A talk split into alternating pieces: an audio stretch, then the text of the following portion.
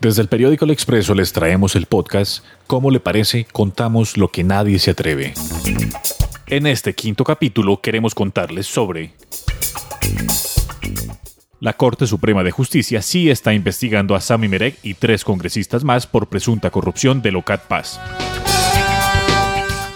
están investigados. La Corte Suprema de Justicia, mediante oficio 6799, nos ratifica que en el despacho de la honorable magistrada Cristina Lombana Velázquez, bajo el radicado 00623, mediante el auto del 15 de julio de 2022, se dispuso apertura de investigación previa en contra de los congresistas Juan Sami Merek Marún, Alfredo Ape Cuello Baute, Wadid Alberto Mansur Inbet y Yamil Hernando Arana Padaul.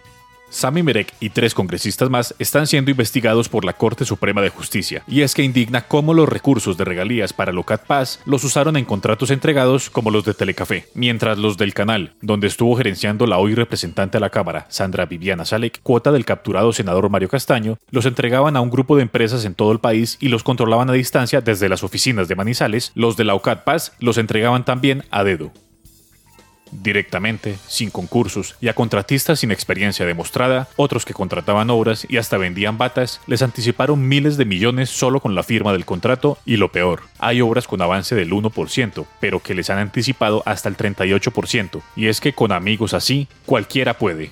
¿Qué es el OCAT Paz? Es un órgano colegiado que desde el 2018 y hasta este año aprueba miles de millones para proyectos en 170 municipios. ¿Por qué el escándalo? Alcaldes de la mayoría de esos 170 municipios ante la Fiscalía denunciaron que para marchar los proyectos era necesaria la bendición de un congresista que los aprobara para sus municipios y debían pagar un peaje de entre el 10% y el 15%. ¿Qué investigaciones hay? La Procuraduría, ante las denuncias en medios, adelanta 24 procesos y la Corte Suprema de Justicia determina posibles responsabilidades penales.